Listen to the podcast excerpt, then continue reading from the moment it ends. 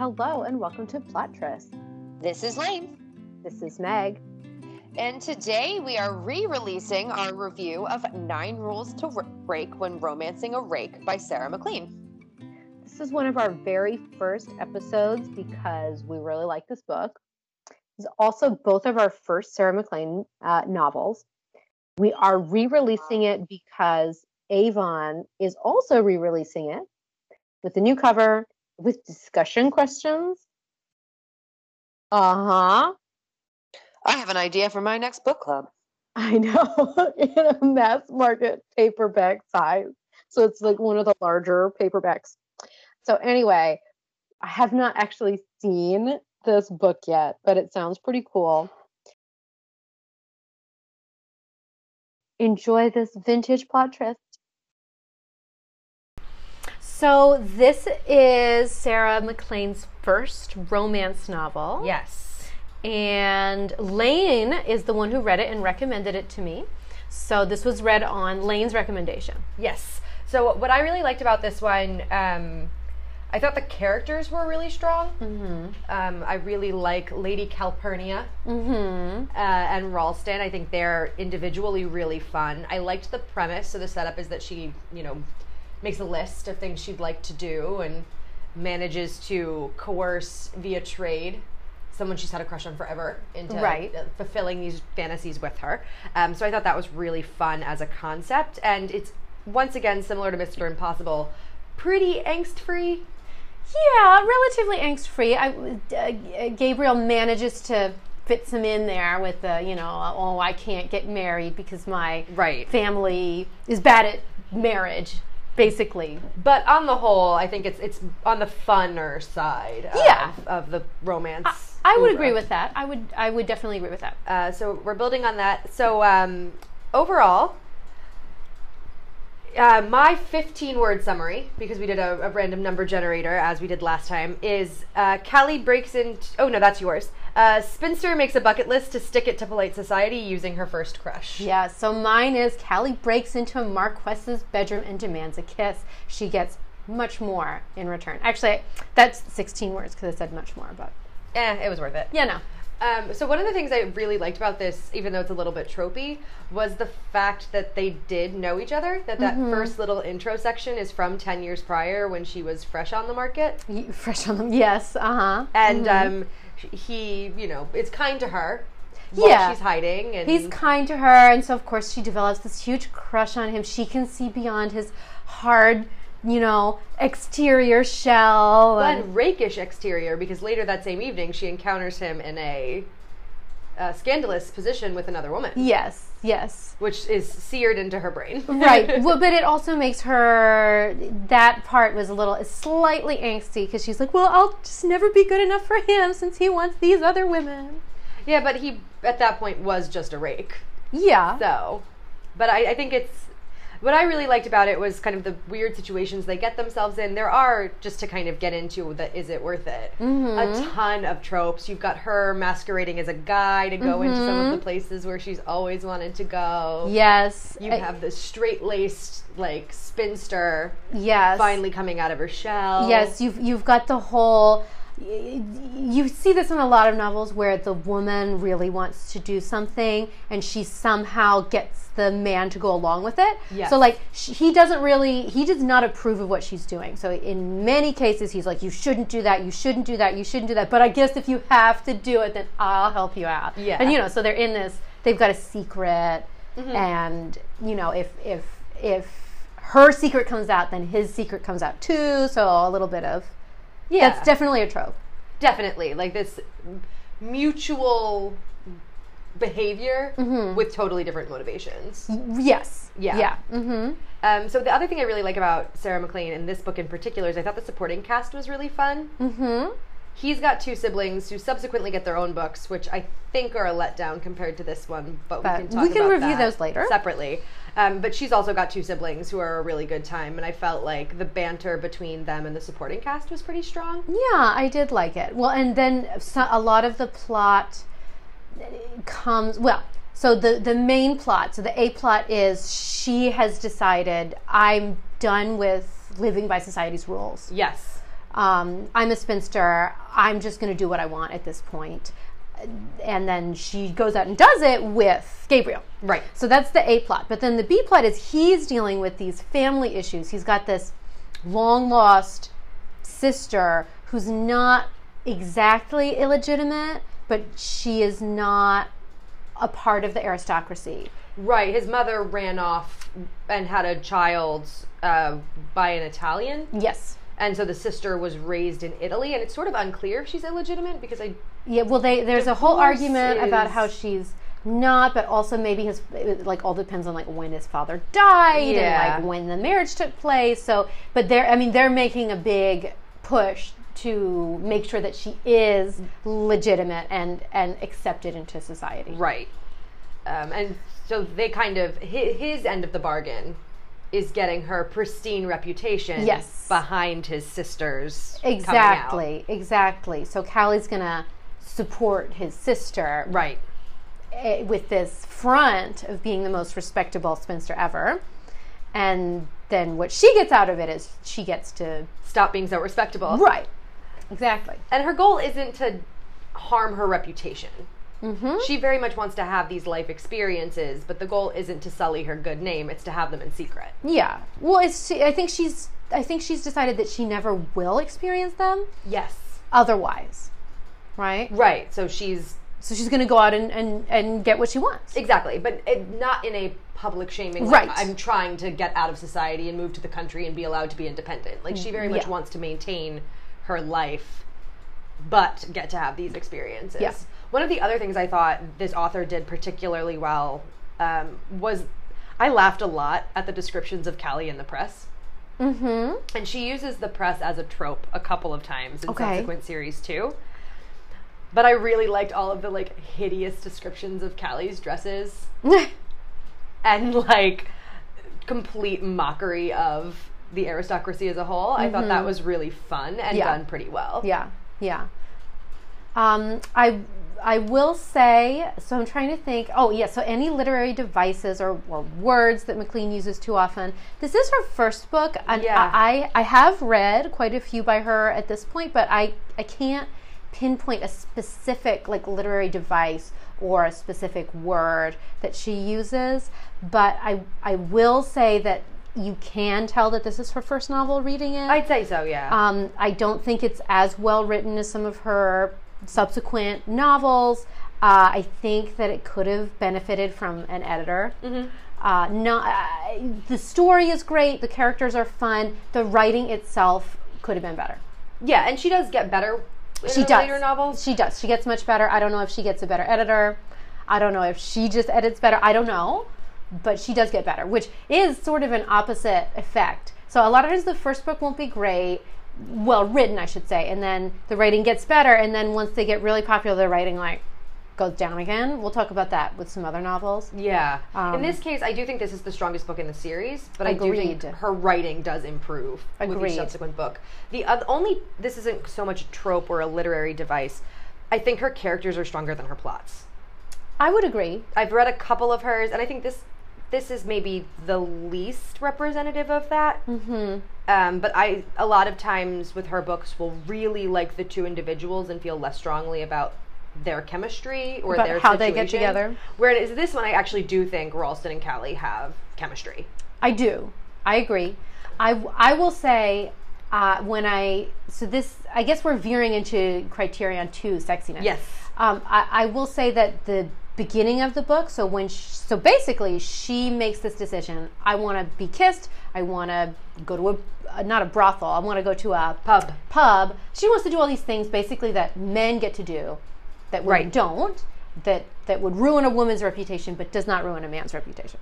So that's what she wants to do. And she's like, okay, I am going to go kiss someone and she goes to his house and she goes in his room and she's like okay kiss me i loved it i thought it was great and then um, took a step back and it was like quite a few more chapters before there was more Right. so i was i don't want to say like it has to be like all sex from the beginning or anything like that but i, I thought that the the promise was like put out there and then it wasn't fulfilled until later Agreed. I do think this one has a good number of scenes. It has a lot. Once it gets Yeah. going, it is very good. I think that scene in the carriage is, to me, one of the more representative ones of carriage hookups. Okay, Representative Carrot Hookup. Okay, I really enjoyed okay. it. There, I will also say there was a um, fencing practice room hookup, That one was also very good. which is pretty good, except that it, it veered for me, for my taste, a little too like public, like um, possibly being outed. Yeah, if you have a voyeurism thing or like the potential of getting caught, Then this is the book for you because they are very much trying to keep this on the DL, and in the worst ways ever. neither of them are very good at it. And I mean, he's supposed to be a rake. He's supposed to be like good at this, yeah, you know. And I mean, it seems to me like he's just been lucky for ten years. or hooking up with women who didn't have reputations to I guess. so we didn't have to worry about it. I, I suppose, but Yeah, it, I really there these scenes when they get going are numerous Yeah. and long. yeah, I, I will say I my one issue with that is that often they would be having some kind of fight, some kind of serious discussion about their relationship, and then suddenly it would turn into sex. Which, I mean, once okay, I can handle that, but like it was several times. Um, I, I, it struck me at least that either he would try to get out of it by like instead of like discussion dis- discussing that they would they would just have sex instead. Um i'm specifically thinking about a, a time when she says oh well no one I, i'm not going to get married because no one wants to marry me no one finds me desirable. And he's like oh well instead of saying well actually i would love to marry you he's just like all right then let's uh, have sex. You know? Yeah, but he's like I'll, I'll address one of these issues but not the actual issue. That stood out less to me, but I was a little bit bothered. We've talked before about the tropes that kind of bother us, Mm-hmm. and in this case, the I love you, so I have to let you go because you clearly can't love me in the same way. you're so much better than i am It, like gets really laid into, a lot this one like the the the relationship because there has to be something that keeps them apart Mm-hmm. What is keeping them apart it's gabriel thinking that he's going to be a bad husband pretty much. like that that is it But the one thing, because of the device that gets them together, there isn't a whole lot of angst about her ruination. Oh yeah, about that no So that I really appreciated, but there is a little bit of angst about their ongoing, like, will they be serious as opposed to just casual? yeah that is true So overall, though, I think one of the strengths of her of this book is the chemistry between the two characters I agree. and the circumstances when they get to hook up. I agree. I agree with that one. Um, it does veer a little. I, there's this trope that I hate, and it's not just romance novels. Mm-hmm. Like this is a trope that I mean, there's a whole song about it. It's the whole, you know, um, you don't you don't know you're beautiful trope. Oh, the One Direction song. Yes. it- yes, yes. The One Direction song. I hate this because women are not supposed to know that they are beautiful, and and it veer it goes that way a little bit to me. You know, like Callie is convinced that she's not beautiful, and yet somehow this becomes part of what is so desirable about her. I can You see, see what I mean? Yeah, I think for me, I and as I was saying, I thought the the commentary in the paper about her outfits and sort of her Mm-hmm. presentation were really funny. I think I read it a little bit more as clearly she was really gorgeous, but she had been trussed up in the worst Yeah. way and had this reputation as dowdy that was sort of undeserved. Yeah, And so I, for me, it was a little bit more about her coming into her own and starting to dress the way she wanted to Yeah. and playing up her assets and yeah, so I, I was a little less bothered because I saw it a little bit more as a like transformative Yeah. plot, but I can see that point, Yeah. and I do think it's not ideal. yeah. Well, and I think that so this may be one of the things that bothers me more than it bothers Lane. The whole you you, don't know you're beautiful. Like Well, I, I, mean, I know. have seen One Direction in concert twice, So, maybe clearly- that's the reason. uh, yeah, I refuse. I'm, I'm, I, I, I'm. I do not listen to the song. Fair enough.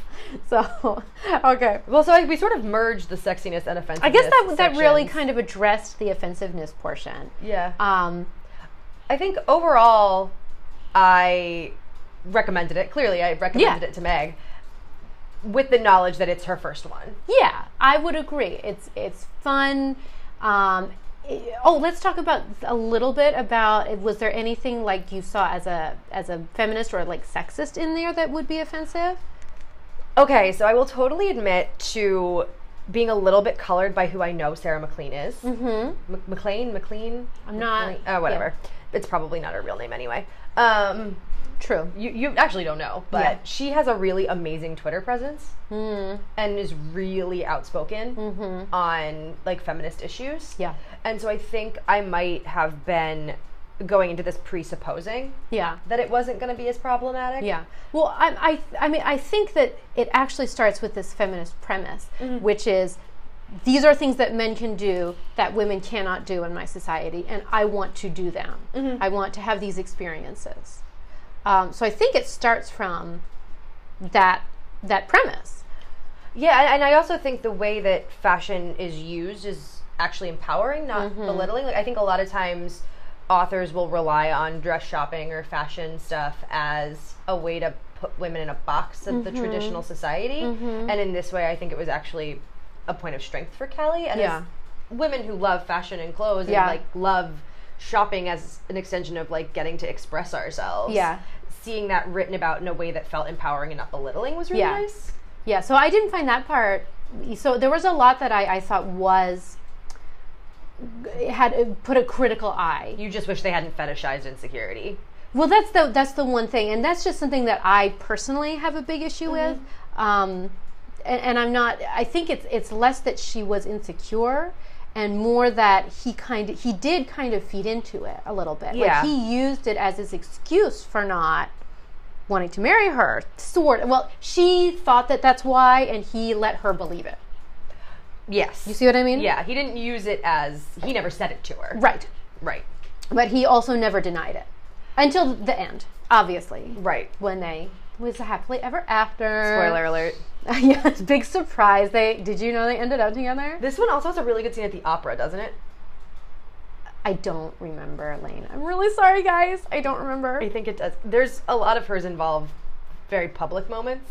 Yes, yes. Like like we mentioned earlier. Yes, if you like, um, if you have a little bit of that voyeur or like that kind of public Fear of getting caught thing. fear of getting caught, you might not be into it. But if you wouldn't mind, like adds a little if you think extra, the fear adds a spice. then you would love it. Yeah. Yeah. But overall, I didn't think this one didn't get my heckles up at any point. No, I wasn't. I wasn't like angry. I was just a little. I was just a little eye rolly. Yeah. Honestly, just a little like, oh yeah, this one again. You know? Yeah. Yeah. But and and again, this is. Uh, I- don't want to keep excusing her with this, but it was her first novel. So I don't. There are things that that in some of my favorite novels, the beginning, you they are not fully developed yet, and they maybe haven't thought about these issues. I also felt like Callie wasn't super angsty about not being a wife, which I appreciated. Mm-hmm. I think a lot of times when you get into these novels about spinsters, Yeah. they end up reflecting so much on what their life is lacking. Mm-hmm. And I don't really feel like this fed into that at all. Yeah, it was ver- less of being less about being a spinster, more about these things a- that I want to do. Yeah, yeah. It was it was framed a lot more positively, which I really preferred. Mm-hmm. So Yeah, overall, if you think that that sort of, and it also like it goes through the list yeah. with each chapter. So I kind of Yeah. like if you think those devices are fun, where it's like an all right, she's gonna get through this and she's gonna do all these things and she's gonna do it with a hot guy. Like Yeah. you know where it's going and it's a really good time. And and I mean, just to remind you, the name of this novel is Nine Rules to R- to Break When Romancing a Rake. I mean, it's a great title. It's an excellent title. It's a great title, um, and it's it the that is what the book is about as well. So I, actually, you know, you know, uh, who is it who always talks about? Oh, the title of the thing is in the thing. Like the the title of the thing is in every single chapter of this thing. you know? yeah, but so overall, recommended. Yeah, I agree. I and agree. um, with a couple of caveats, but nothing that I think we'd have to say is a trigger warning or no, anything like that. absolutely not. I think it's it's super fun, very fun. I would, I would definitely say it's a fun novel. Yes, fun would probably be the first word I'd use to describe Yeah. Mm-hmm. it too. So let us know what you think. If you've read this book or if you've read other books by Sarah MacLean.